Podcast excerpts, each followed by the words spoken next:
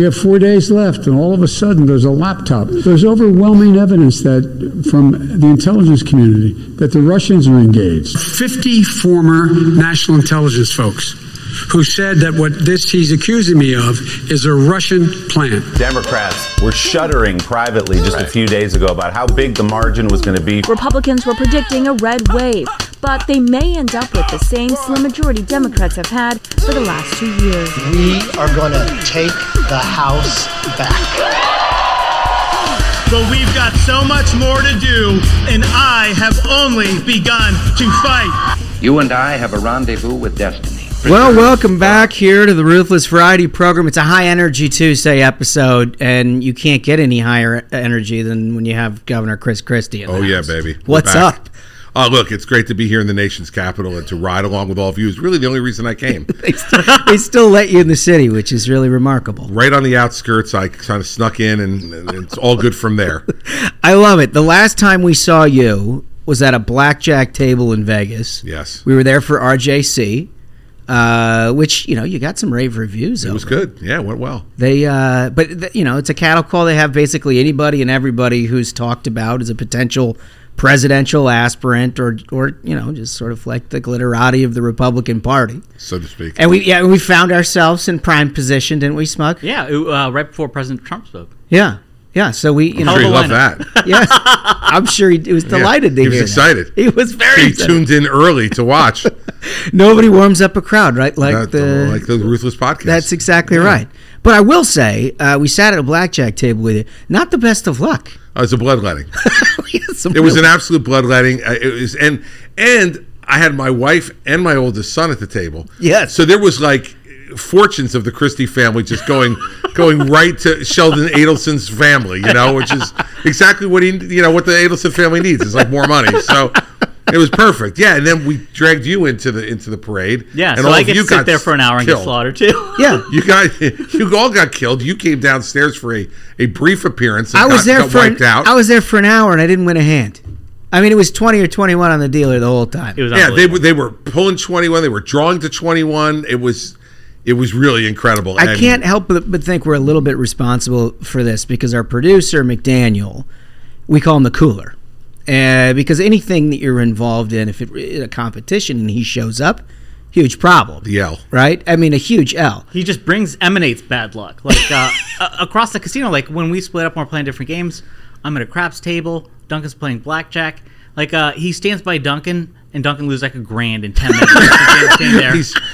He's hovering, and he was hovering at the table. Yeah, he was. He was hovering. And so when I saw him walk over to the craps table, I take my chips and I walked. And then within seconds, the guy threw a 7, and everyone on the table's cleared out. It's unbelievable how bad of luck this guy is. Well, and just to put a capstone, you'll appreciate this as a Cowboys fan. That weekend, the Cowboys played the Vikings. I'm, a big Vikings fan. I get all tuned in.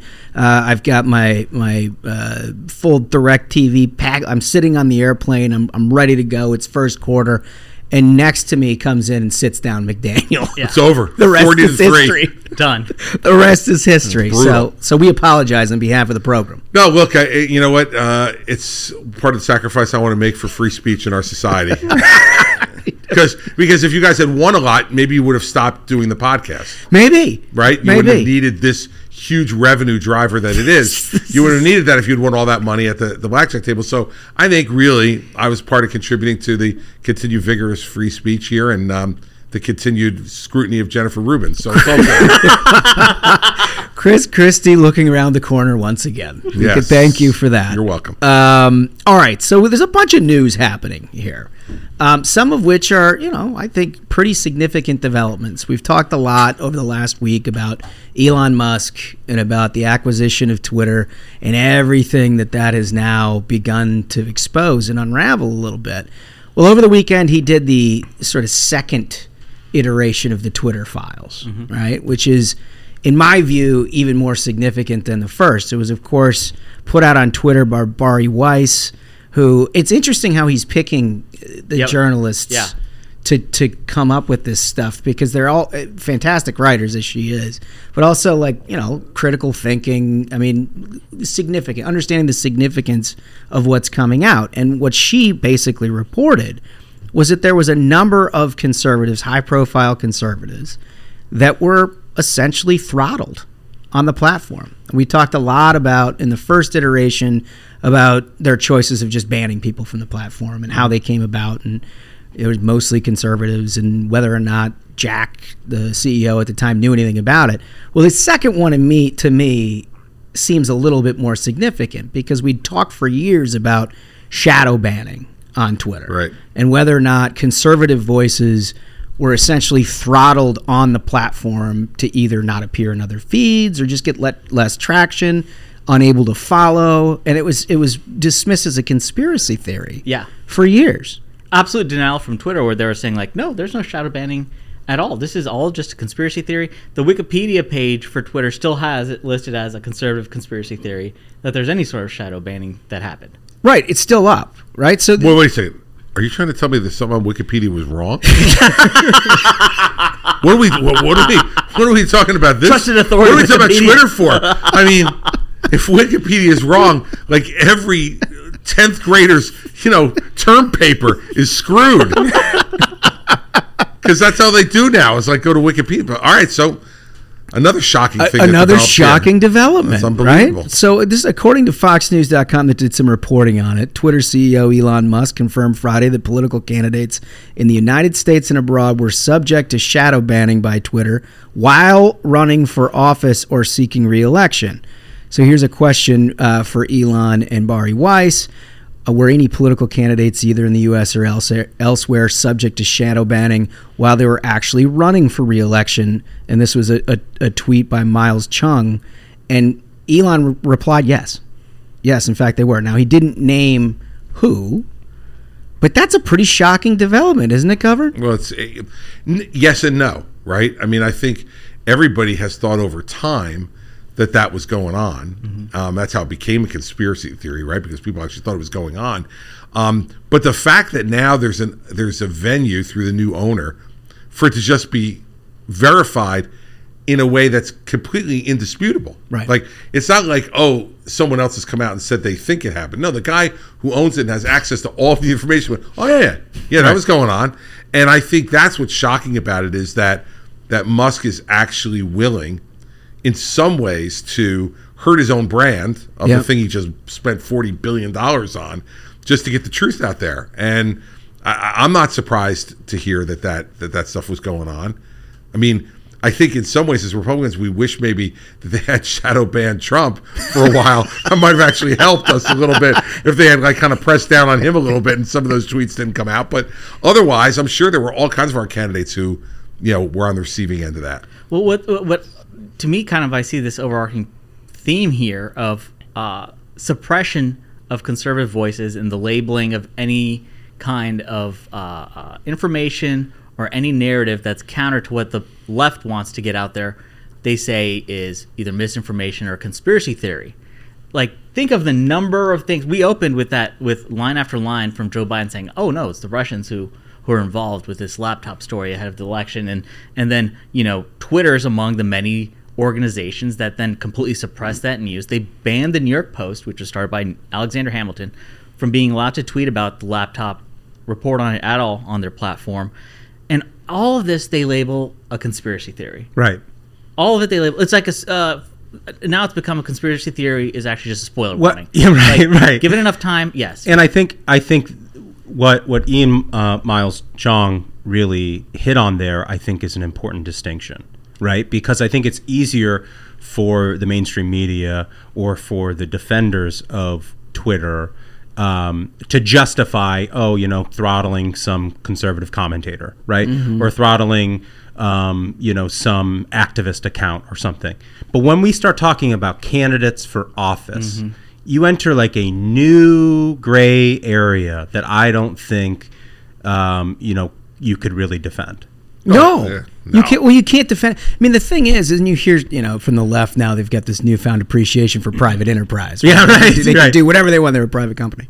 The problem is that you can't not disclose what you're doing, right?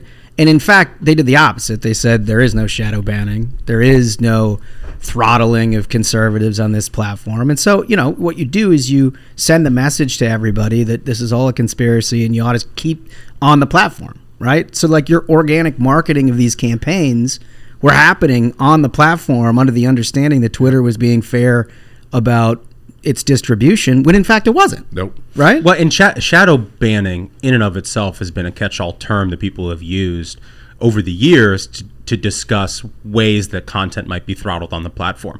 But in the wake of these Twitter files coming out, you're starting to see, like, you know, the journalists who want to defend the old Twitter regime being very specific about what the definition of shadow banning is. Yeah. Like, oh, no, actually, shadow banning is when your content disappears from the platform. And it's like, no one ever fucking said that. Like, what are you talking about? You know, because they just kind of want to move the goalposts to defend the old Twitter regime instead of, more here from the article. Just hours earlier, Musk shared the latest release of the Twitter files through journalist Bari Weiss, outlining internal documentation showing how the company would build, quote, blacklists of certain users or tweets, especially from conservative figures. The blacklists include trends blacklist, search blacklist, do not amplify settings, right? So like all of these little internal tools. Which also leads to the question, amplify settings? If there's a do not, there's got to be an amplify setting, sure, right? Of course there Which is like, wow. Okay, so now we even go in the reverse. We're by omission, they're now discussing that their platform amplifies certain things, does not amplify other things. Meanwhile, telling all of us it's just a fair platform, right? So what occurs to me is, so Twitter was a publicly held company until Elon Musk bought it. I'm wondering if during any of these quarterly shareholder meetings that they have, if the question was ever asked, is there any kind of shadow banning that's going on over there? You would think there has to be. And of course, you know, Vijaya would have gotten on the call and said no. But, you know, if she's on the board and if she's the lawyer, that's a problem for her. Well, there are a lot of problems there. Also, you know, it had to have an impact upon revenue. Yeah. In terms of how people saw this stuff and how they reacted to it, whether it was advertising or whatever it was, and you have a duty with a publicly owned company to disclose that. That's fascinating, right? So I think, you know, the interesting thing will be to see, does the Biden Justice Department, you know, now start to look into this? Is there an enterprise? What do you think? Well, color me skeptical, but I will say this though, you know, there are ambitious U.S. attorneys out there. You know, who, and I thought one of the greatest things about being a U.S. attorney was you really, most of the time, at least in the Bush administration, we didn't get any direction from the Home Office. And if you started to get direction, it would be like, it was like you were a ship out at sea, and the radio's breaking up. You wanted me to do what? And you really tried to run the thing like you were a independent contractor. Yeah. And which is the way it's supposed to work, by the way. It is exactly the way it's supposed to work. And except for the broad policy outlines for law enforcement that the president sets and through the attorney general, on individual stuff, you're never supposed to hear from main justice. Yeah. And so I think it'll be interesting. Is there a Democrat U.S. attorney out there who looks at this and sees the possibilities for what it could do for them? In addition to the public. Interesting. And say, like, you know what, I'm going to take, because you could prosecute this anywhere. Yeah. Twitter's everywhere. So jurisdiction should not be an issue. No.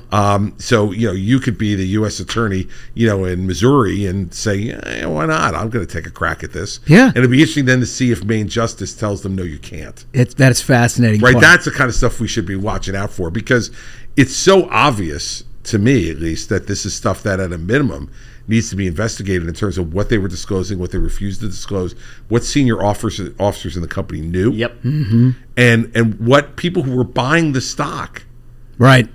And they're spending their money buying the stock, their under false pretenses, money. Absolutely, yeah. Well, to me, that's when it really seemed like there could be a case in terms of if they were doing their duty to shareholders and who knew when.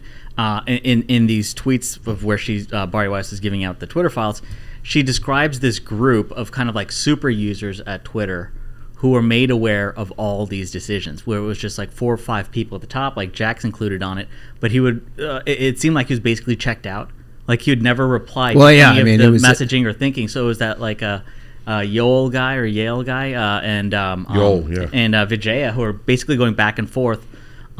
Creating policy, making the decisions. So that group knew, and that group, you know, is at the top of the organization. They're definitely culpable to shareholders. What makes this such an interesting story to us, and I suspect to you too, Governor, is it's not really about Twitter.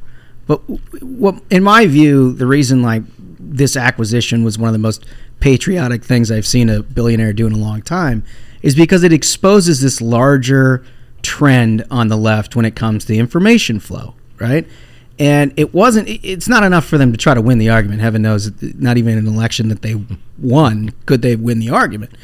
They have to try to prevent the message at all, right? And so you see some social media companies adopting sort of far left fact checkers in order to just sort of rip down any content that they disagree with. But this goes a step further, and it actually, to me, ties back to what they've had with the mainstream media now for generations, which is this filter of information that is not an accurate filter at all. In fact, it's a little 1984 Orwell style, which is if you just disagree with any part of our progressive view of the world, we'd prefer if nobody else heard it. Well, it's even worse than that, because with the mainstream media, you knew as a conservative, as a Republican, that you weren't going to get a fair shake. And you went in there hoping like it wasn't going to be so bad, and at least they'd see my face on TV, and maybe there's something good will come out of this. This is worse because they led you to believe that you had a fair shot on this platform, that whatever you put up there was going to be read by the people who followed you, and by the people who followed followers of you, and people who got retweeted it, or whatever it happened. And now what we're finding out is if they didn't like you and your message, you weren't even getting what they promised you. Right. Forget about getting a break. You weren't even getting the bare minimum of what they promised you. And so I think there were a lot of political figures, myself included, who used Twitter pretty aggressively. Yeah. And now I'm wondering who heard it. Right. No, I mean, it's a good question. Certainly a fraction of what was potential. Sure. And the thing that I come back to is, how about all of the people who use Twitter as a primary amplification of their own businesses, right? This is not just a politician's deal. I mean, you got people with Substacks, you got people with subscription models on various kinds of journalism, podcasts, that kind of thing. Those people were told there is no throttling of content whatsoever, and so they continue to do their organic marketing on the platform as if it was. You got to imagine the financial damages potentially there to people who are now on this list could be astronomical, right? Well, when are they going to give out the list? Well, that's the thing. That's the interesting. Now, like, if Elon really wants to be patriotic, give out the list. Now, he may not, because he may not want to be subject to, but if you sue Twitter based upon these allegations and then you demand discovery, it's going to be very interesting to see if he has to then turn over that list. And maybe that's what he's waiting for. Maybe that's it. Because he doesn't want to do it and do something which damages his own investment affirmatively, voluntarily. But if he gets forced to do it by court process, then he's got to do what he's got to do. Yeah, fascinating. I mean, one thing, because I bet the banks and other people who lent him a lot of this money, other investors who they brought in, would not be a fan of him, blowing up the $40 billion asset that their loan is secured by. Right. Yeah. Well, I saw something indicating that Elon had said, for those who had been blacklisted, either in trends or search or amplification or whatever, that they somehow would be contacted, right? And that they would have an opportunity to rectify that. Now, I don't have any idea what that means, but it does suggest that the people, at least who are in this conversation, will find out. Well, I have an idea. Maybe they get a choice. They can either get a Tesla or go on one of the next spaceship rides as the compensation. Like, would that be great cross marketing for Elon? Smug, if it turns out, which inevitably you are. It absolutely would. Would you take the space ride? I 100% would. I mean, over the Tesla? Yeah, 100%. Oh, he's a space guy. Yeah, he's a space guy. Yeah, but real space. And it'd be real space. That's the whole thing. But an example they gave is, like, they had these screenshots from the internal tools where they showed, like, Dan Bongino was throttled to all hell in any way possible. They're like, don't amplify. Don't let him be found at all in the search, like all this craziness. And then you see he still managed to build such a massive following on Twitter. It's incredible. Like, despite all that. Despite all of this, the fact that there is a conservative ecosystem on Twitter at all. Yeah. At all. Given all this throttling and all this nonsense and all the shadow banning and permanent banning that went on, that there were people with significant followings, like Bongino's a perfect example. The joke, it's incredible. The joke I made on Twitter was basically, you know, you see, Twitter doesn't shadow ban because they don't have a giant button that says shadow ban this person. They just had 5 other buttons that did essentially the same thing. Right. You know? Right. Well, you can tell how this sort of undergirds our larger argument about what the left is trying to do with speech and information flow in this country based on the left's reaction to all of this. There's like this instinctive pull to try to denigrate Elon's motives. Right, or, right. I mean, I'll just read you a couple. At Vanity Fair, Elon Musk's Twitter files say a lot more about him than Twitter. Right? Go. MSNBC, Elon Musk's basic misunderstandings of free speech are a problem for all of us.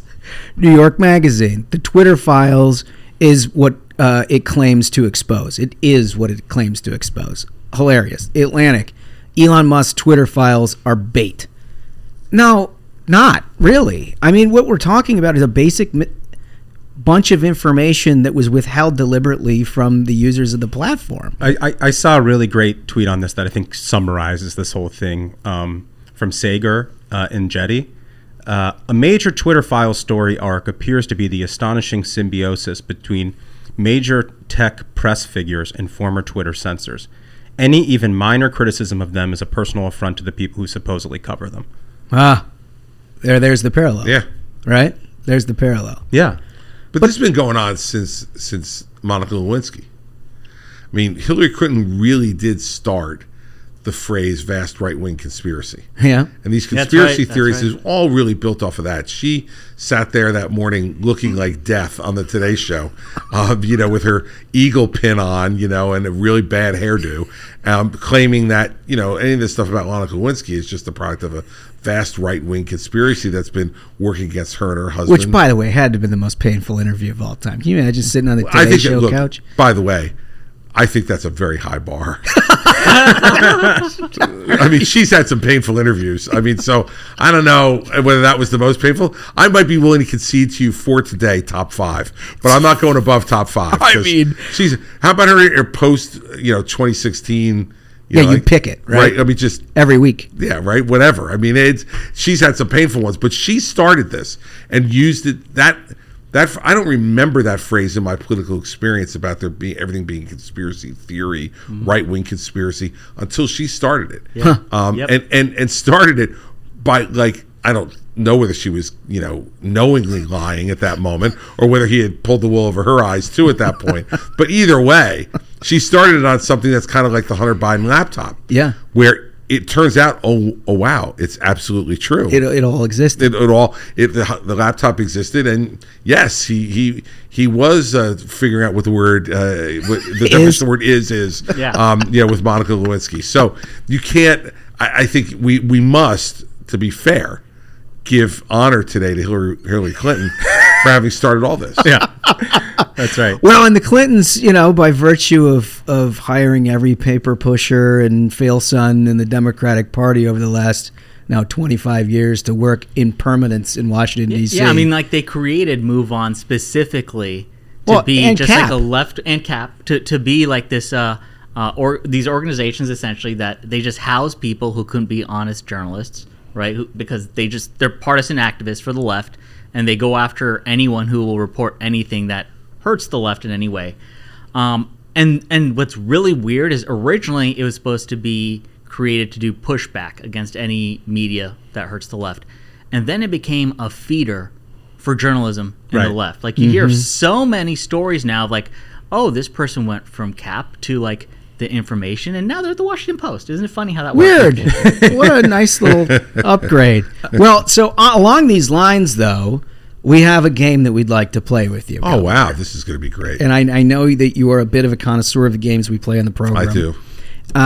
This one's called Demerjourno, and we have not had the ability to play this with you previously. I don't believe so. So this one is great. I played King of the Hill last time when I was here. Yeah. And we have a wonderful intro song. All right. Demerjourno, Demerjourno, Demerjourno, Demerjourno, Demerjourno, Demerjourno. It's a little holiday feel to that.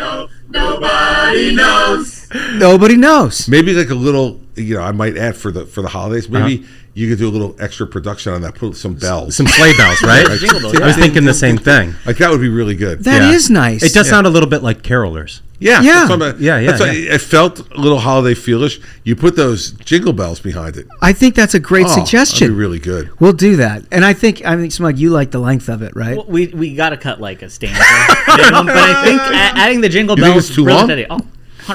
100%. Well, Michael, maybe you'd like to explain the rules one more time for our listening audience. Sure. For our new listeners and for the governor, I'm going to read 4 statements, 3 of which have been made by journalists, 1 by a Democratic operative.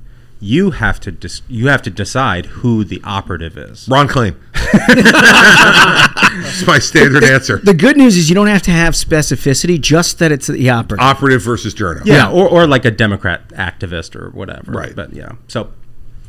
Statement number 1. And these are all about the Twitter files. And you'll start to see a theme, much of which we've discussed already. Okay. So we've now had 2 long threads presented as if they're revealing some big conspiracy that basically just ...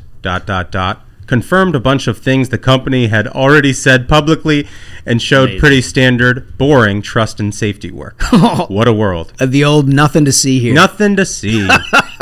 Okay. All right. Statement number 2. So the new Twitter Files dramatic episode is the behind-the-scenes reason why Trump was banned. I could have saved them some time. Okay. That's it? Mm-hmm. Interesting. Okay. Statement number 3. There are some mildly interesting details in here, but presenting it as some new and shocking and secret finding is either ignorant or disingenuous. There have been whole news cycles about Twitter shadow bans. I know because I've written about them multiple times. Okay.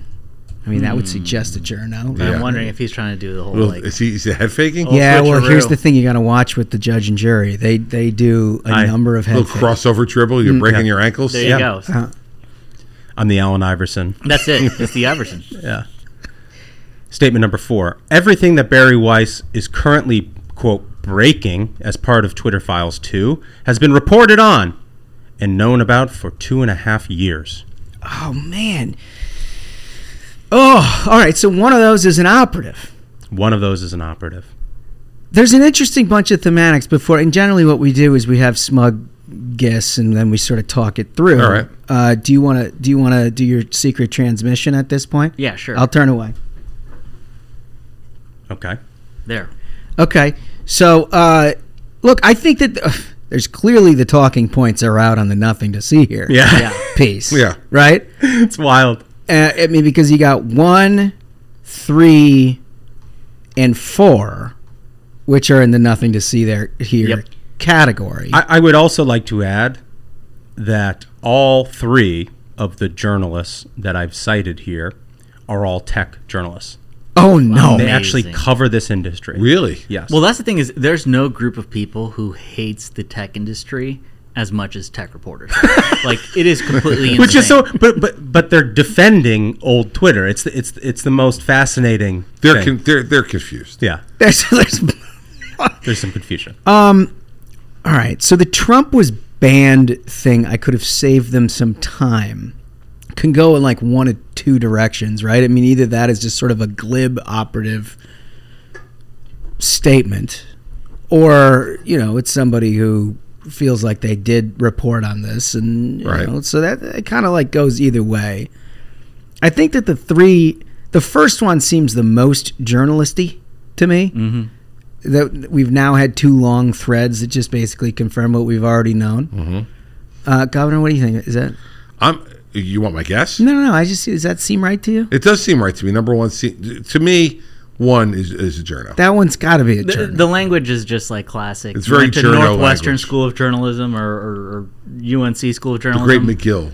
There you go, McGill. Like, these people just love to try and sound like they actually got a worthwhile degree. Like, the Columbia School of Journalism. There you go. Exactly. Can you imagine, by the way, have you gone to Columbia? Have you walked into that university as a governor or anything like that? Never. Like, I was just going to say, like, can you imagine? I wouldn't have come out alive. I don't think we would. I think people like us wouldn't make it out of that. No, I couldn't go to Columbia. No. I mean, it's amazing the consistency they have to produce left-wing journalists. I mean, just really rock solid. I don't know. The number four is, again, in the nothing to see here, everything that she's reported on. That to me feels pretty journalisty too. So it kind of comes down to me between 2 and 3. Governor, what? I got a choice. All right. I'm in. I got a choice. All right. Should we just have Governor Christie submit his choice? Yeah. 2. Okay. He thinks it's 2. That's a glib operative statement. It feels like that to me, too. That's exactly what I thought. I guess, too. It's a glib operative statement. The only thing that's giving me hesitation here at all... It's because it seems too obvious? Well, it's because it seems obvious, and the judge and the jury does the written... that's in there on purpose. Like, it could be one of these activists who have, like, a Substack. Yeah, they, like, explain the world to us. Because there are some operatives that do that. They like to explain the world to us. For that reason, I got to do it. I got to pick number 3. Number 3 was a journalist. He did the switcheroo. Switcheroo. Hurts. Number 4 was a journalist. Nice. And number 1 was a journalist. Oh, yeah. So you guys got it. There we go. So it was the obvious. Listen, you're 1-0 now, Governor. Oh, I'm killing it. If anybody, I don't know whether to play again or go to the blackjack table immediately. Well, McDaniel's not standing over your back, so I feel like you're McDaniel far away from me. You're due. Well, it's a good transition back into one of the things that this whole Twitter thing has gotten out, and what we led our program with the Hunter Biden situation, right? And I don't know if you saw it today. But in the New York Post, and this was also in the Washington Post, a big story about how Hunter Biden's basically going to go on offense. And then he's put this team together, a litigious team, it appears. Yeah, I read that. That is now going to basically target a counteroffensive against all the people who have been talking about poor Hunter during this time, which I can't imagine there's any more sympathetic figure on this planet than Hunter Biden. But it seems like they're actually, look, they got great access at the Washington Post. They sat down with all these people and they went through the entirety of their plan to sue people, to, put a war room together. I mean, does that seem like it's going to work to you? I just think that, for someone, and I've worked with a lot of people like this over my time as governor who are drug addicts, like, the go on offense thing is generally not the way to go. Usually the way to go is to say, look, I've made some mistakes in my life and I'm trying to get help and treatment, and go and get that help and treatment and put your life back together, and then go back to the people that you've offended and hurt and lied to and stolen from over time, and not sue them, but actually apologize to them. Yeah, I think that's like one of the steps. Like, it's like the last step of recovery is you go and apologize to the folks. Yeah, that's one of the steps. I mean, it makes sense. It's one of the steps that's not being taken. It's never like put together a war room. Like, I don't think that's ever part of the recovery. Yeah, put together a war room, sue the people who are telling the truth about you. Yeah, well, but here's my underlying question, right? Because the way this is all framed is basically that old Hunter knows that he's in the center of the crosshairs here, and he knows, based upon Jamie Comer, who will now next Congress lead the committee that is going to do some investigation on him and his dealings with Ukraine, China, what his dad did or did not know about his private dealings, that he knows, like, this is all going to be coming right at him, and there's basically nothing he can do. So he's either trying to intimidate people away from this, or more likely, in my opinion, I feel like this has got to be born out of the White House or Democratic Party at some level, doesn't it? So looking at the details of this story, it's insane. It's mind-blowing what they're doing. I'm just going to read a little bit from here. It says, just when you thought our politics could not get more poisonous, a recent meeting in California suggests the past is mere prelude. The Washington Post, which revealed the powwow, described it as a Biden family allies planning an offensive to blunt any investigation into the Biden's alleged multi-million-dollar influence peddling schemes. The California meeting's host was none other than Hunter Biden's friend, agent, and lawyer, Kevin Morris, after Hunter was placed under investigation for, among other possible charges, tax evasion. Morris reportedly paid off as much as $2.8 million in back taxes for Hunter. So this dude's got skin in the game. Yeah, so like they're like... Did you see the picture of this guy? No. In the post today? No, I'm going to look it up. All right, you got to look at it because it's like Hunter Biden's walking with some woman and he's got a big smile on his face. And then they say behind him is his lawyer in the check shirt. Now, you got to look at this. This is like this like really loud check shirt. And I'm thinking to myself, first thing, if I'm looking for a lawyer, he's got a check shirt, out. Out. You got to see the picture. The picture is incredible. I'm pulling this up. I've looked for everything. Okay. Oh, no, I believe it was the New York Post. I think it's just shocking that, like, you know, they give the situations like Hunter Biden and these allegations of a multi-million-dollar influence peddling scheme. Also, the lawyer paid $2.8 million to Joe Biden's son. Like, right? Maybe none of this is a coincidence. You know, it seems like there's a lot of people giving millions of dollars to this family under investigation. And like, why did you owe back taxes? Yeah. Well, right. And $2.8 million is a lot to owe in back taxes. Like, why didn't you just pay your taxes when they were due? Well, sometimes you get busy as a board member. Well, he was Ukrainian. He was busy, all right. He was definitely busy. Unfortunately, his laptop revealed a lot about what he was busy with. I mean, that's the thing. How much offense are you going to play here? Like, we had Daryl Issa on the program last year, who unfortunately had the responsibility of going through that sucker. And he said, like, halfway through, his staff was like, just stop. It's like, we can't give you anymore. This is the perversion. We just can't. It's like too much. You know, and like, I just think just evaluating it from a strategic perspective, it's just a bad strategy. Yeah. Like going on, look, there are a lot of people in the country who, for much of what he did, would feel sympathetic towards him. And say, okay, well, he was a messed up guy. He obviously had a drug habit and some other awful stuff that happened in his life. They give him some people give him the benefit of the doubt, but not if you go on offense. No. Then you look like, you know, you're obstructing and you're doing all that stuff, and that people don't have sympathy for that. Well, he still's got the tax investigation, right? I mean, that hasn't gone away. That's right, and it's still a Republican U.S. attorney in Delaware. He was the only guy who was not fired. Well, probably because of this, right? Yeah, I mean, you're right. So you would think that, you know, now look, he's from Delaware, so that's Joe Biden's state. So you got to believe if Joe Biden signed off on him at the time, and Joe Biden's personal senator right, Coons, Chris Coons from Newcastle County, you know that the guy, you know, who was somewhat friendly towards the Biden family, but nonetheless, here he is. You know, he's not being kept under any circumstances when the investigation's over. So you would think, like, let's get to it. I think just from an observer's standpoint, this is the best thing that's ever happened to us. More Hunter Biden. I mean, this is like, if this guy's going to go take the offensive posture, then we're going to have to, like, get more content out of him, right? I mean, this is, can you imagine a bigger nightmare for Joe Biden? The thing that's most interesting in the New York Post piece here is how much access the Washington Post was given to this meeting. Yeah. Because clearly what they want to do is intimidate the, you know, Jamie Comers of the world out of investigating some of this stuff. Yeah. I mean, that's what this is. This is an public intimidation campaign. And but the way that it's described in the Washington Post is like laudatory. Yep, it's like when Democrats do this is good. When we pressure witnesses and stop investigations from happening and threaten people with defamation lawsuits. If this was the Trump administration, you know, they'd be lighting their hair on fire about, you know, abuse of power. Well, that's even part of it in here. It says various Democratic groups plan to attack efforts to disclose the Biden's multi-million-dollar efforts by attacking Donald Trump's family. It's like, there you go. There it is. Well, there you go.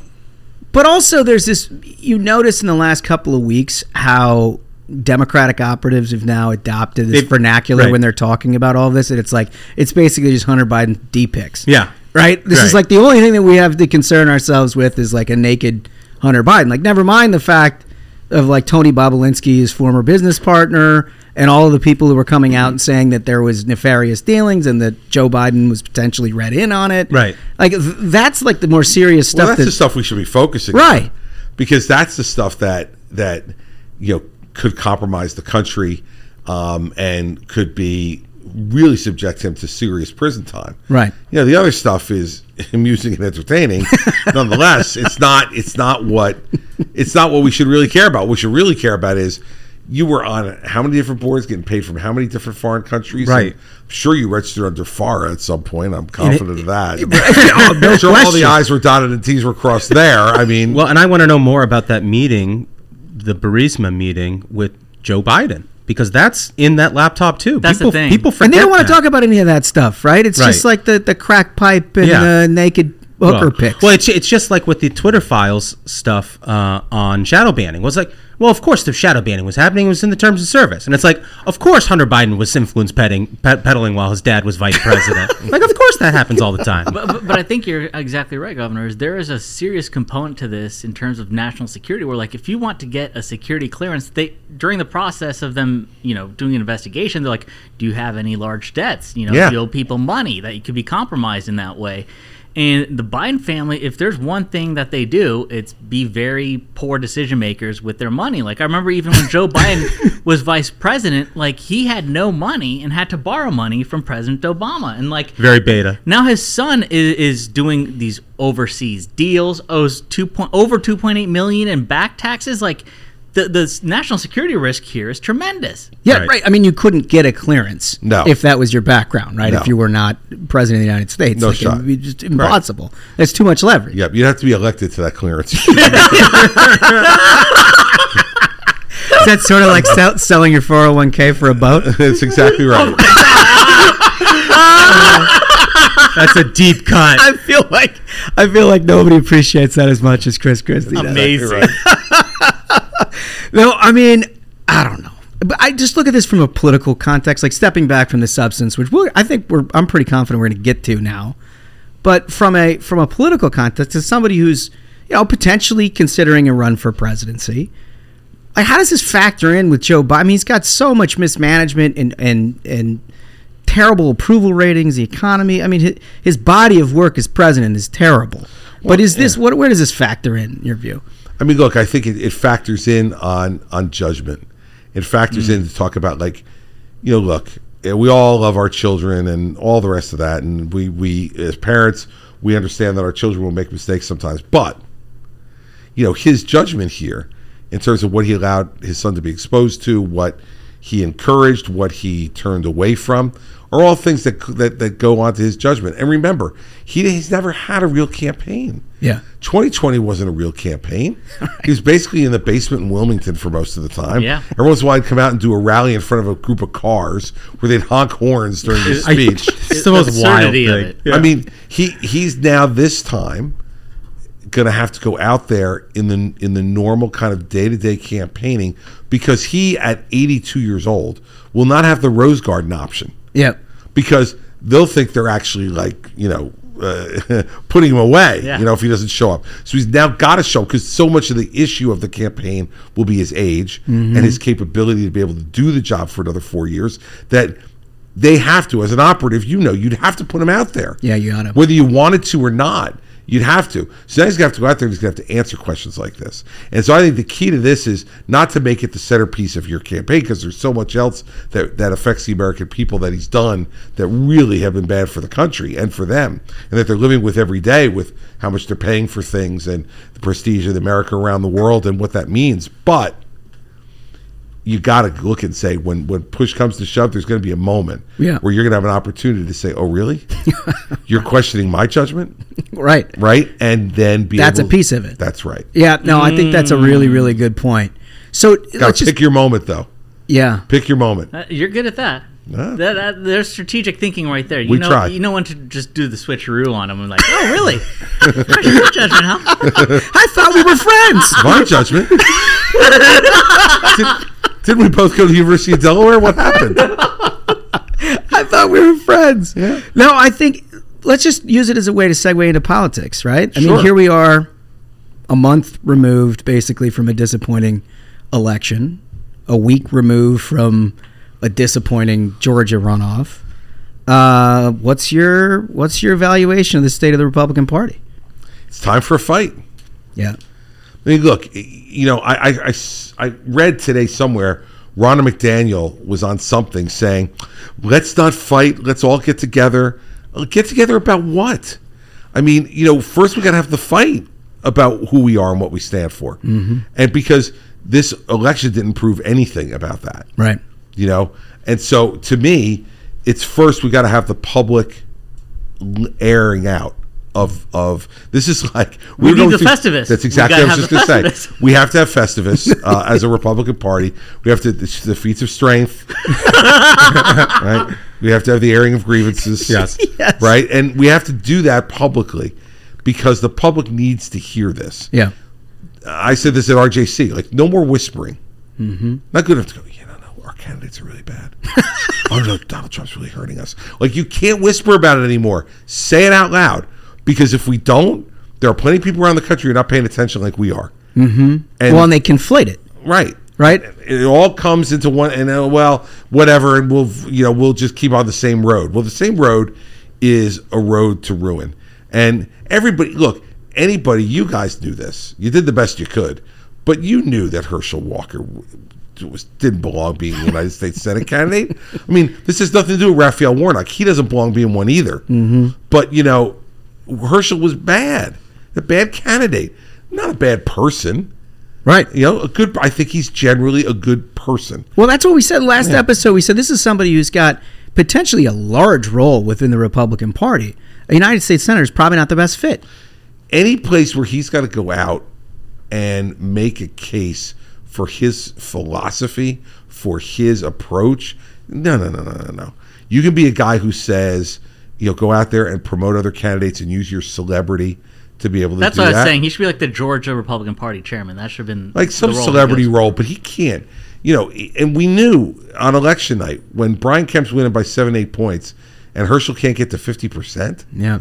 And Kemp was outspent by 2.5, 3-1 by Stacey Abrams. And he still won by that much.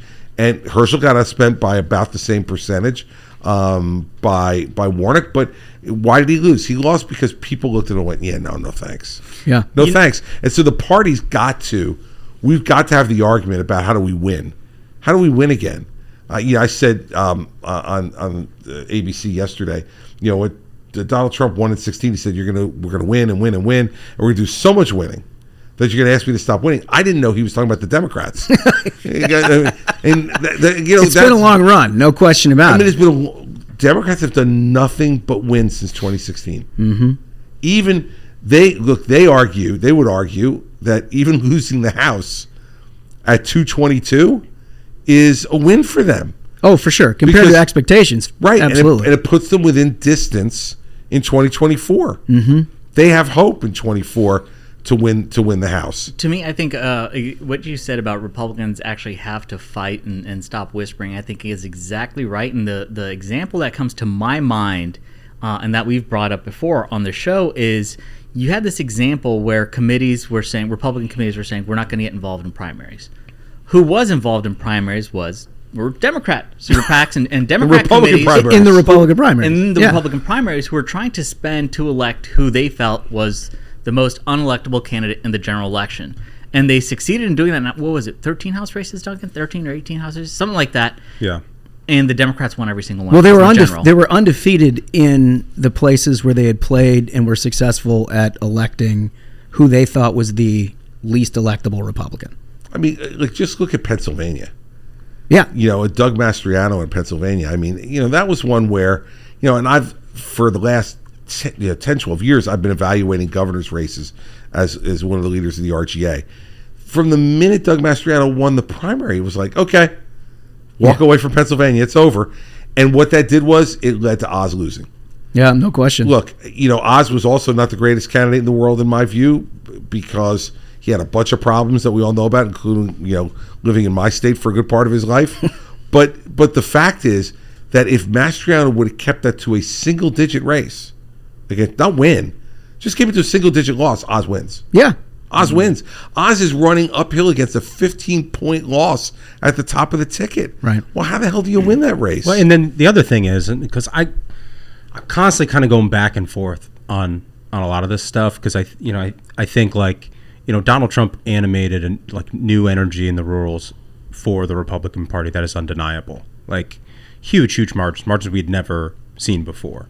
But then you look at a place like Pennsylvania with Mastriano, and the theory, and I've talked about this previously on the show, the theory was like, oh, yeah, maybe he won't win, but he's going to drive up those margins in the rurals, and that's going to help Oz. Didn't happen. Nope. Didn't happen. Oz did just as well as he did in all of those rural counties. But I also, so the theory of the case doesn't work. It doesn't. But I also wonder, I mean, how much of the fiction that we've been telling ourselves is just that, right? I mean, we've ascribed a political movement as this sort of new coalition. We talked about it last week with, you know, a working class sort of, you know, union Democrat that all of a sudden started voting Republican. But, you know, I mean, look, I was involved in 2014. You were involved in your elections. That was happening, right? I mean, in 2014, we won counties that Republicans hadn't won since Reconstruction, and that was the demographic. That was 2 years before, you know, the Donald Trump came down the escalator. Yep. So, like, how much of this was preordained within the Democratic Party, abandoning that demographic entirely and allowing us just the ability to compete? Maybe I think Trump supercharged it with the trade stuff. Yeah, it could be. I think hitting NAFTA. You know, I mean, these are the people who were most impacted by that. Well, you saw your state, right? Look, I mean, people don't think about it, but you have a lot of population that fits that demographic. There's no doubt. In the southern part of our state, we do, and in the central part, in Middlesex County, is kind of where Rutgers is, ironically, mm-hmm. in New Brunswick. That whole county is the prototypical Reagan Democrat county, where, you know, every year I'd go in the South Plainfield Labor Day Parade. And I remember the first time when I was running for governor, going through the South Plainfield Labor Day Parade, and we're riding the car down the middle of the street, and Corzine, Governor Corzine, who I was running against, was walking in front of our car. And there was a guy, typical, like, kind of union laborer guy, who came to the event, and he was holding up a Corzine-Weinberg sign. And he's yelling, "Hey, governor, governor, governor." And Corzine looks over and waves to him, "Thank you." And he goes, he takes the sign, he rips it into four pieces, and he says, "You suck. I'm voting for him." And my lieutenant, that was Labor Day of 09, and I turned to my lieutenant governor candidate who was sitting next to me in the car, and I said to her, we might win this thing. Yeah, right. Like, if that guy actually believes that and is coming out to vote for us, yeah, we're winning. Yeah, and he's at the parade. And in 09, I knew I won the race when Woodbridge, which is the biggest town in Middlesex County, sixth biggest town in the country, Jim McGreevey's hometown, I got the call at like 8:30 saying, "You won Woodbridge." Huh. And I think, well, I won Woodbridge. This is over. And it's that coalition of people. So I think there's been all that. I do think you're right that Donald Trump, in the 2016 version of Donald Trump, animated those voters and made some of those voters, not in like the New Jersey, Middlesex County area, but in the South Jersey farm area that makes us the Garden State. Mm-hmm. Like, he energized those folks, and some folks who probably never voted before came out and voted for him. The problem when we get to 2022 is the 2022 version of Donald Trump doesn't animate those voters, because he's not talking about any of that stuff anymore. Yeah. Mm. He's talking about stolen elections and rigged elections and all the rest of that. Well, and they're to that point, I went back and I watched large parts of go to YouTube. This is fun to do every once in a while, but large parts of that first debate when Trump was on stage. And his argument was very tight. Like, it was I am a businessman, these politicians have failed you. I've had success here, here, and here. They're going to attack all of my success, but I want that success for the rest of the country. It's a very tight message. Yep. Mm-hmm. It was a very tight message. I don't know Donald Trump's 2024 message is going to be able to be anything like that. Well, it's tough when you got a record, right? Well, he's got a record, but even more than that, it's him. He can't help himself. Like, everybody who thinks he didn't lose in 2020 is out of their mind. He knows he lost, and that's why he's doing this, because he can't live with the idea that he lost to Joe Biden. Hmm. And I don't blame him. Yeah, it's a tough. Because nobody ever lost nationally to Joe Biden before, right? Every time he ran, he didn't get out of the primaries. And, you know, he asked me in May of 18, he invited Mary Pat and I to dinner, just the four of us, he and Melania. And in May of 18, he said to me, I trust you. Tell me who my toughest opponent in 2020 will be. And I said, Joe Biden. And he burst out laughing. Like laughing out loud. He goes, that senile old man, you think that senile old man's going to beat me? He could never, ever, ever beat me. And I said to him, Mr. President, let me ask you a question. You ever run for president of the student council? And he said, no. And I go, I did. I said, you know who wins for president of the student council? He said, no. And I said, the person with the most friends and the least number of enemies. I said, and Joe Biden is going to turn this, he's the only Democrat who could de-issue this race and turn it into a student council president race about who's the most likable, who has the most, who's the most unlikable, and who has the most enemies. I said, that's what he will try to do. He will not argue you on the issues.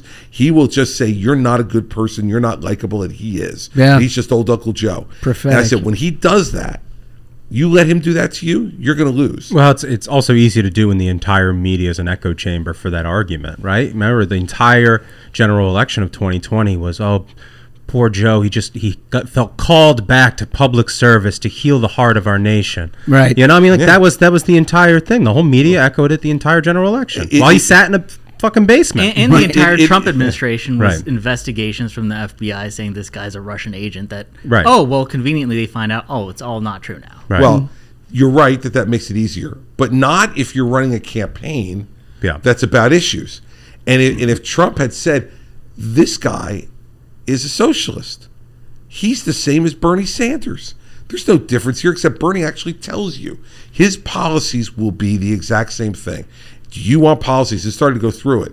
And go through, when we were in debate prep with him, we were begging him to stop talking about how the election was going to be rigged and all the rest of this stuff and start talking about, listen to just what he's promised. He said no more fossil fuels. Right. He said it. Right. And he meant it. Do you all think that like you're going to be riding like a solar-powered car in the next 4 years? If you don't, then don't vote for Joe Biden. But Trump refused to do that. He wanted to have a street fight on this stuff. And it was never going to work against a guy who's not seen as a street fighter. Yeah. So in that first debate in 2020, you know, when he went out there and just interrupted him 79 times in 90 minutes and just was, you know, pounding Biden, Biden looked like a sympathetic figure to a lot of people. Yeah. Mm. That's the student council president election. Oh, I'm not voting for the bully. I mean, he's not the smartest guy in the world, but he's a nice guy. Right. That was the argument. And how much harm can he do? Right? Right. Look at him. Yeah. It's all Joe. He's all right. Yeah. You know, at least we won't get all the tweets and all the rest of the stuff. I mean, it became a personality race completely. Yeah. And if you're Donald Trump, you can't win a personality race in the places you were talking about, like suburban Philadelphia. Yeah. You can't. He lost by 86,000 votes more to Biden than he lost to Hillary. Think about that. Yeah. I mean, that's substantial. And that's personality driven. It's not issue driven. Do you think we really can have an issue driven election anymore in this country? Oh, I definitely do. You do? I do. Because I feel like the reason Trump smoked Hillary is this kind of the same thing of like no one liked her. No one liked Hillary. Well, that's true. They were the two least likable presidential candidates in American history. I mean, they just were. You know, people went, but what Trump got was the benefit of that at that time. It goes to what you were saying, Josh. No record. He got the benefit of that because he had no record, and they went like, how bad could it be? Yeah. Let's give him a shot. We know what her record is. We know what she'll do. Yeah. We don't quite know what he'll do, and the stuff he says, we kind of like. He's been successful. He's made a lot of money. He's tough. Mm-hmm. He's not going to take any crap from anybody. Like all that, those themes were like stuff that the country wanted, especially after Obama, who they saw as kind of weak and a little timid and, you know, the kind of guy who, you know, was a little bit too laid back and too professorial. Mm-hmm. So they wanted that. And they saw that in Trump, and they just didn't like her. Yeah. I mean, you know, look, I think Obama ended Hillary Clinton's political career for all practical purposes in 2008. During that debate when he turned to her and said, you're likable enough, Hillary. Yeah. I mean, that's God. One of the greatest insults in debate history, right? Just dagger. Because he barely even looked at her. Right. Like, his body language was the disdain. Yeah. He just, like, kind of half turned to her, like, continued to jot notes down, like, oh, no, you're likable enough, Hillary. Like, like, I mean. It did kind of brand her. Well, it did. It ended her career. Yeah. I think she had no chance to win anything else of any magnitude. If after that, because everyone looked at her and went, likable enough. So how much as we fast forward into what a Republican presidential primary looks like now, obviously with Donald Trump being the only declared candidate at this stage, how much of it is sort of will follow the last 6 years and be, you know, more or less a referendum on Trump? And how much do you think will have, you know, what I assume to be a larger field than many would imagine, and other people trying to distinguish themselves with separation and talking about the things that you were suggesting? You gotta have the conversation. You can't whisper it any longer. I don't know what the race will look like, but this much I know for sure: it won't look like the last race. Yeah. Because it never does. And we fall in that trap every time. Who's lane? And lanes aren't even going to matter anymore, in my view. Now, I don't know what will replace that, but I know that that's over. Yeah. And that people don't look at it that way. I think it's just vibes. It's what vibes you give off to the voters. I sincerely do. And that's why I asked, like, I think presidential elections really are all personality now. I mean, I agree that we should run on solid issues and those are going to matter to a certain cohort. Maybe general elections are different, but I think your view in terms of the primary is probably right. Because, I mean, in all honesty, other than trade and, you know, maybe a handful of other things that Trump has taken a little different position than some other conservatives, there's not a ton of difference from a policy perspective, right? Most conservatives are relatively... We're in the same neighborhood with each other. Mm-hmm. And there'll be distinctions based upon your own personality, again, which informs what you want to emphasize and what you feel comfortable emphasizing. That'll make it a little bit different. But I think what I'm talking about in terms of can there be about issues again is a general election. Yeah. I think a general election can be about issues again. I think a primary is very difficult. And I think you're right about vibe in a primary. It's like, but you know, like, I think we got to be really careful about figuring out, like, well, what's it going to look like? I'm still waiting for President Scott Walker. Yeah, I'm still waiting for President Jeb Bush. Right. Like everybody who knew Jeb was going to be the nominee.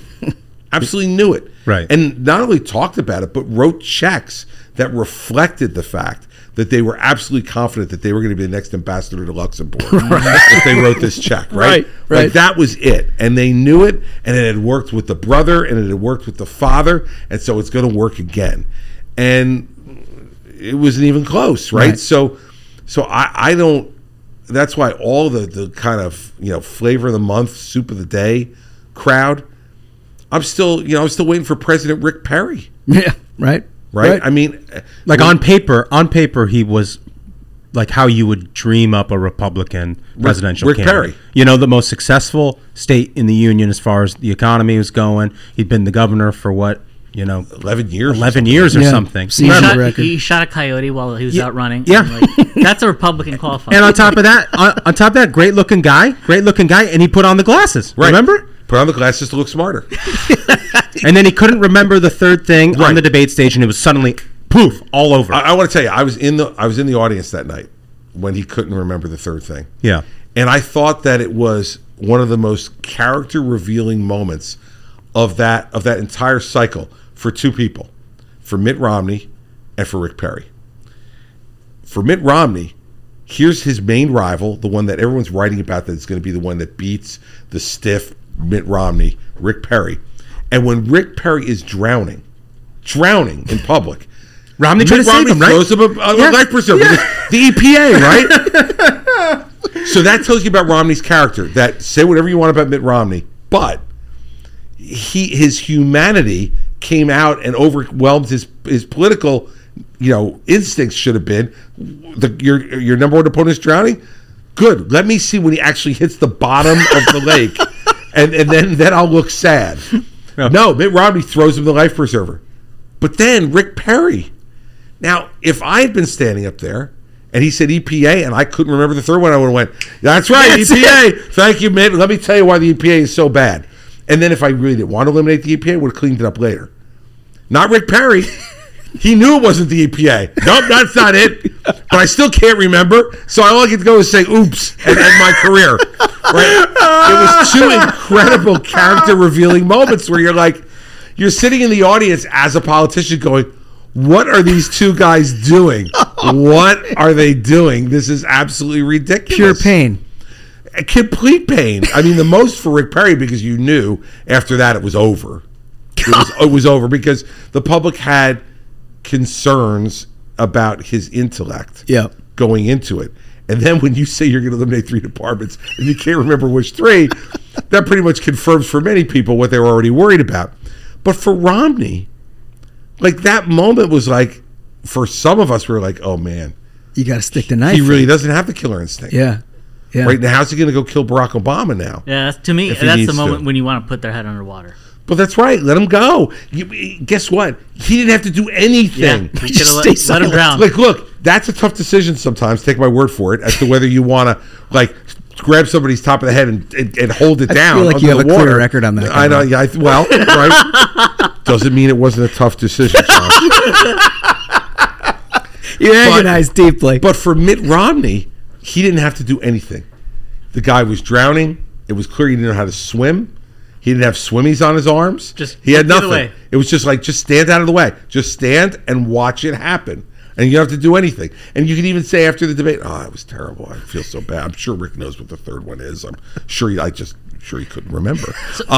So, you know, I think that, and that's why we don't know anything about the race that's coming up. Right.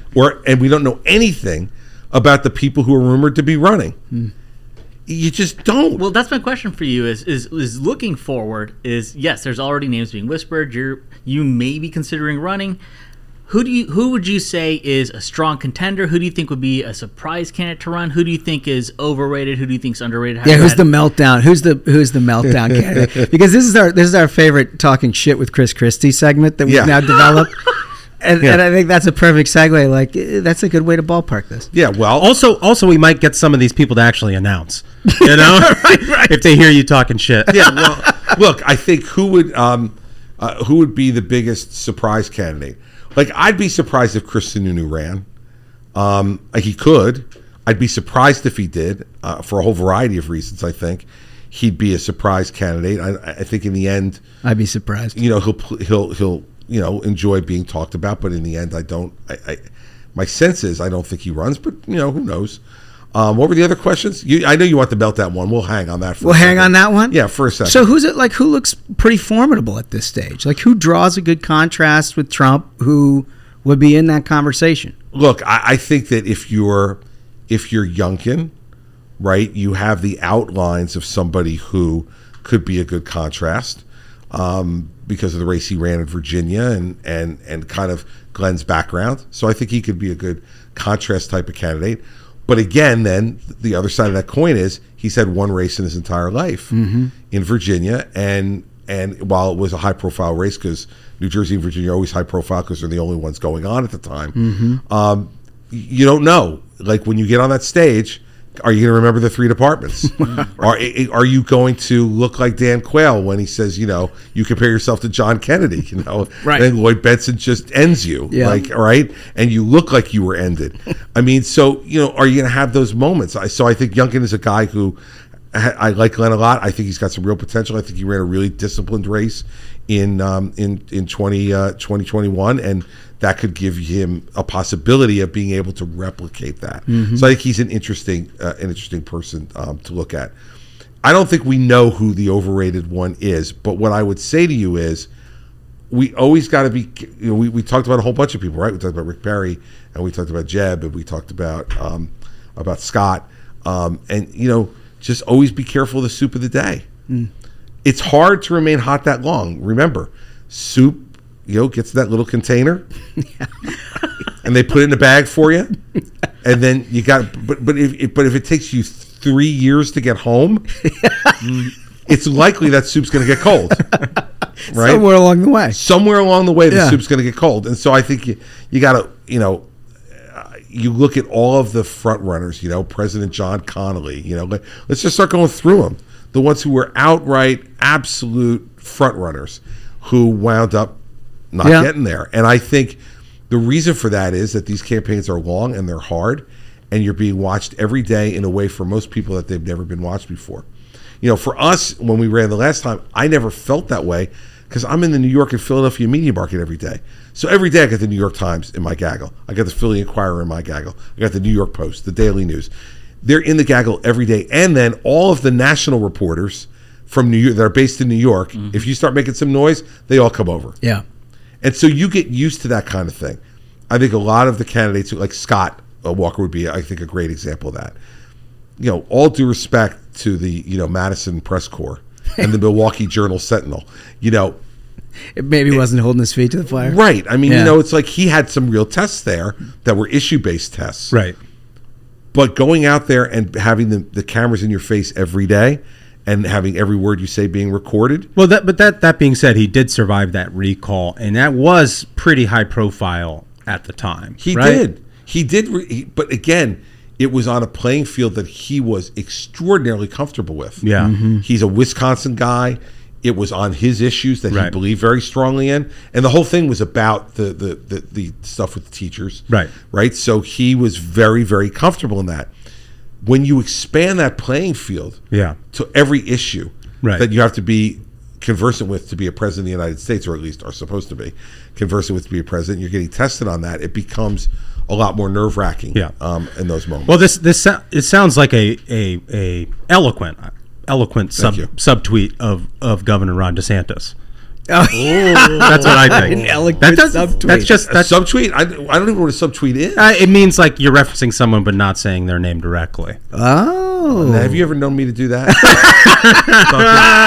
It's terrible. Well, to be accused of that. But he's hot, no question about it. Oh well, look. If you win, I won re-election by 22 points in 2013, which is still the most insane number. Yeah, New Jersey by 22.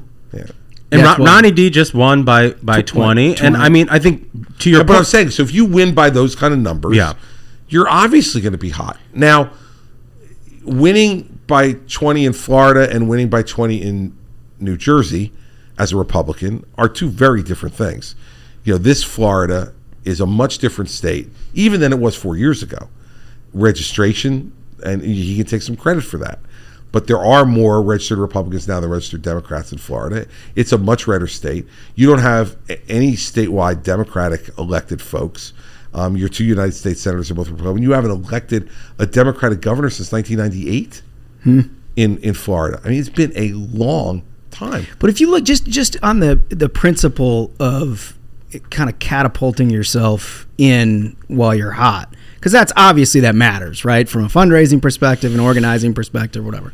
If you look back winning by 22 in New Jersey, do you wish you'd have just turned around and run for president right away? But that was 13. I couldn't. Yeah. Unless we were going to schedule a new date for the election. No, I mean, you're right. You have the off-year issue. No yeah. question about it. And look, you know, most of the time people bring that up in the context of 2012. Yeah. But you know, I have never. Well, you said you weren't ready. I wasn't ready, and also people so quickly go over the politics of that. Oh, of course he would have beaten Romney in the primary, and of course he would have beaten Obama. Oh, sure, yeah, layup. That little total layup. Yeah, what's the big deal? You know, it would have been easy. You know, Mitt Romney spending as much money as he wanted to spend in a primary and having run once before. Okay, that's a layup, easy. And then Barack Obama, the first African-American president in the history of the country, that would have been a layup too. Yeah, sure, right? Sure. I mean, so like, I love the way people look back on that and go like, oh, well, he missed his moment because, you know, it's so obvious that he would have won. Like, you know, I remember having a donor say to me, you have to do this. And if you do, I will be with you every step of the way. And I said, no, you won't. I said, in January, I will be freezing in Iowa, and you will be at your house in Palm Beach. Yes. No. So don't tell me you'll be with me every step of the way. And I, you know, that's why whether you feel ready or not matters, because you will be alone. Yeah. In Iowa, you will be alone in New Hampshire, questioning your life's decisions. But when the alarm goes off at 5 a.m. and you're going to campaign outside some restaurant in Iowa or a factory gate, and it's 14 below air temp. Yeah. If you wake up and your first thought is, I have no chance, it makes it a lot harder to walk that 15 feet from the bed to the shower. Oh, I can only imagine. You've got to get up and say, today I'm one day closer. Yeah. Yeah, it's a mentality. It has to be, and you've got to really believe it. So if you're sitting there as me and you're saying, you know, I'm not ready, you know, think about when people were urging me to do this. It was September of 2011. I had been governor for about 18 months. We had no national organization. We had no fundraising structure. We had no organization in any particular state. Yeah. This is September. Yeah. And you go, of course, you know, in 4 months is the Iowa caucus. Of course you could put all that together in 4 months. I mean, so I look back on it, and even when I analyze it politically, and I take my own personal feelings out of it about the fact that I wasn't ready. Could I have won? Maybe. But the idea that people talk about it now as if, oh, yeah, that was definitely it. Like, come on, stop. Yeah, and circumstances change. But, I mean, if you're looking at this from, like, DeSantis' point of view, as somebody who came out of an election you shouldn't win by more than 3 if you're having a good day, and you won by 22, for him in a state that's always decided by 5 or less, and all of a sudden he's winning by 20, do you want to run now, or do you run the risk of going in through a legislative session where you're inevitably going to get Florida mud on your tires, where you're going to deal with state politics that may change the glow that you're currently under? Or is it just all about whether you're personally equipped to do it? Well, I think it's not all about that, but it better be primarily about that. Mm. Because in the end, you got to perform. Like, no one gets a free pass. No. Yeah. No one gets a free pass. So, okay, look, we're going to assume that you would have done very well in Iowa and New Hampshire and South Carolina. We'll see in Nevada. Like, no. You got to do all of it. And so you better be ready personally, and you better be ready to put up with all of that. Now, if you add to that some real momentum, that, of course it's a plus. Mm-hmm. And of course it's a factor. You know, look, we came out of 13 having won by 22 points and then turned around in 14 and, you know, we've got up to 31 Republican governors when I was chairman. I felt pretty good at that point, but, you know, and I felt, look, I've always felt, and I've said this before, I think I'm the nominee if Donald Trump doesn't run. Hmm. I really do. Mm-hmm. I think the way we perform, the endorsements we got, you know, from the Manchester Union Leader, from the Boston Herald, like, we were running a good campaign. Like, I don't have any second thoughts. But a guy who was a 100% name ID TV celebrity came down the escalator and was blunt and direct and tough. Mm-hmm. Yeah. Okay. Yeah. You know, thank you. Right. Good night. Right. You know, right. And so so timing and those things do matter. Yeah. I'm not saying they don't. And I don't envy DeSantis or anybody else for having to make the decision. Everybody thinks it's easy and obvious, but you guys have worked campaigns and you've watched candidates. And for the ones who those kind of decisions are easy and obvious, they're never going to be winners. Mm-hmm. Ever. Like, if you just go, oh yeah, of course I got to do this. No, you don't. And you better really think it through. Mm-hmm. Really think it through before you do it. It may lead him or any of the other folks that we're talking about to decide yes.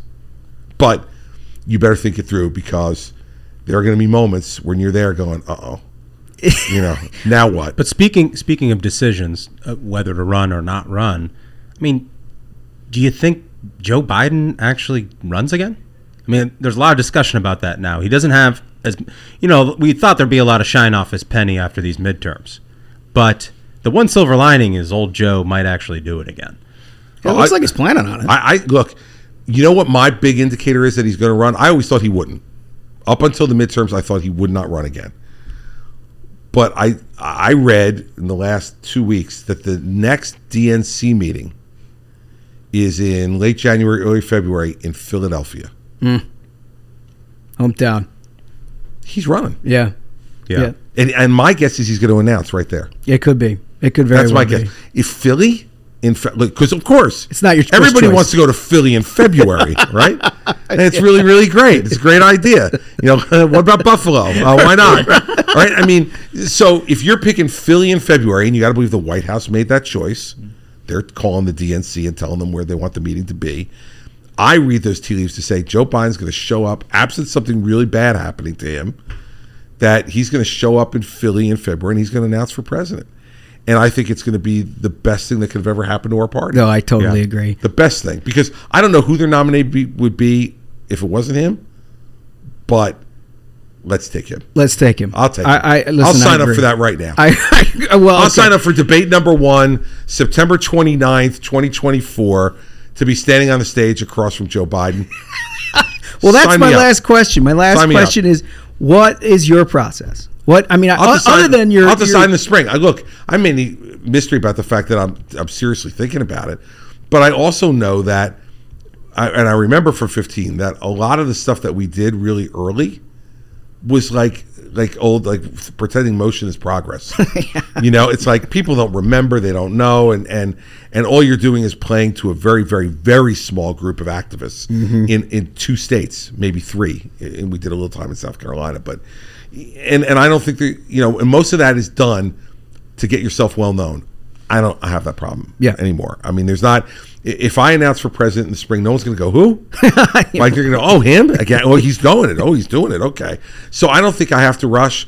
I think both from a political strategic perspective and from an experience perspective, there's no reason to rush. So my process is pretty simple. One, do I see a path to winning? Because I have absolutely no interest in doing this for the experience. Mm-hmm. I've had the experience.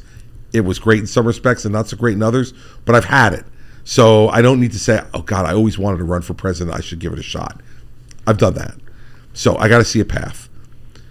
Second, I got to believe that where we are as a country at that moment, that I believe that my skills are the ones that can help to solve some of those problems. Because I'm not going there just to be president and to live in public housing. Like, I want to actually solve something. Yeah. And I think that's a governor's mentality a bit, executive mentality. I think so. That's what I want to do. And then third, my family, some of which you've met. The absolutely lovely Mary Pat, who is a friend of the program, and gosh, we couldn't get enough of her in Las Vegas. Wait, listen, I just have to tell you that after we left Vegas, and you guys brought her up on the next program, she clipped it and sent it in the family group chat. Yes. She was like, the guys mentioned me today on the podcast, and my kids were like, oh, my God. And pretty much the only hands of blackjack I won were with her advice. She was like, oh, you want to take a hit now? Yeah. All right, cool. She's a shark, I'm telling you. So that's factor three. Factor three is looking at the five of them, our four kids and Mary Pat, and saying, all right, if I decide I want to do this, or I decide I don't want to do it, and gut check it with them and say, like, all right, what do you really think? Yeah. What do you really think? And the only one who could veto it would be Mary Pat. The kids complained the last time, at least some of them did. And they complained when I decided to run for governor. My daughter, who's now 26, who at the time, that was like in 2008, so she was 12. We were away on a vacation in December. We went down to the Caribbean after I left the U.S. attorney's job. And Mary Pat and I decided over that time, okay, I'm going to run. And so I took each of the kids out of the pool one at a time to tell them. And so my then 12-year-old daughter, Sarah, came out of the pool. And I said, Sarah, I just want to let you know, Mom and Dad talked about it, and you know that we've been thinking about this, but Dad's decided that when we get back, I'm going to announce I'm running for governor. And she looked at me, she goes, okay, Dad, thanks for ruining my life. And she turned around and jumped back into the pool. That was it. Like, thanks for ruining my life. I'm like, okay. Hey, well, that went well, didn't it? I looked at Mary Pat and I go, well, 3 out of 4. We did okay. You know? The others were like, all right, okay. But none of them were enthusiastic about it. So you never expect your kids to be enthusiastic. It's like when I did dad dancing on Jimmy Fallon. You know, and it got like, I don't know, like 2 million YouTube. The only ones who didn't love it were your kids. Well, my kids were, 3 of the 4 were there in the studio at the Tonight Show. Yeah. And when I got a couple weeks out from it, I was talking to my oldest son, and he said, "I can't believe you did that to me. I just can't believe you did it." And I said, "By the way, jerk," I said, "I got 2 million hits so far on YouTube." He goes, "Well, anybody as famous as you makes jerk themselves on television can get 2 million hits for anything." So you know, there is a tough assessment. There is a rough crowd. There is an honest warmth. Yes, that's inside right. Inside the Christie family, where when I go to them to say, okay, we got to make a decision here. Here's what I'm thinking. I have no doubt that I will get candid reaction from my children, and then but they won't have veto rights. The only one who has veto rights is Mary Pat, and I think my guess is that she'll take the philosophy she took when I said I was thinking about running for governor. And she said to me, all right, let me ask you this. She said, I don't care whether you run or not. I really don't. It's your decision on this one. But if you decide not to run, You have to tell me that you will never have any regret, that you have totally let go of it. There's a wife that knows you. She goes, I don't want to be sitting in the backyard next summer when the race is going on and hear you say, I could have run, I could have won, I should have did. She goes, if you're going to say could have, would have, should have, I have no interest in being married to a man filled with regret. Oh, that's awesome. She goes, so if you decide no, that's cool, but it better be no forever. Done. Done. And I was like, well, I guess I'm going. I'm like, there's no shot of that, so I guess I'm running. I guess I'm going. But I think she'll take the. I think she'll take the same approach. You know, I turned 60 this year.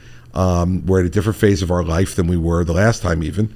And I think she'll say to me, look, if this is something you feel like you've answered those first two questions, okay for you, then all right. Well, listen, America deserves Chris Christie on a debate stage again. I'll just say it for all of us. 100%. We have to see it. I hope that's the conclusion you come to, because it's always a little bit brighter under there. The lights are a little hotter when Christie's standing next to you. So and I would say, someone asked me recently about, like, did you get nervous up there? And I'm like, no. And they said, why not? And I said, because it's fun. Like, and I do think that we've lost a little bit of that. I think that's what you were talking about. I think we have lost the fun in politics. Yeah. And I think that the candidate who will do better, I don't know about winning, but the candidate who will do better in the next run will be the one who shows a little bit of joy. Totally. Well, Trump did in 2016. Yeah. And right? I think that the candidates, and I think that's why in 2020 he wasn't as popular, because he was angry and he was embittered and he was getting picked on. And no matter whether that's right or wrong, if you're a billionaire with a gorgeous wife who's president of the United States, no one wants to hear you complaining.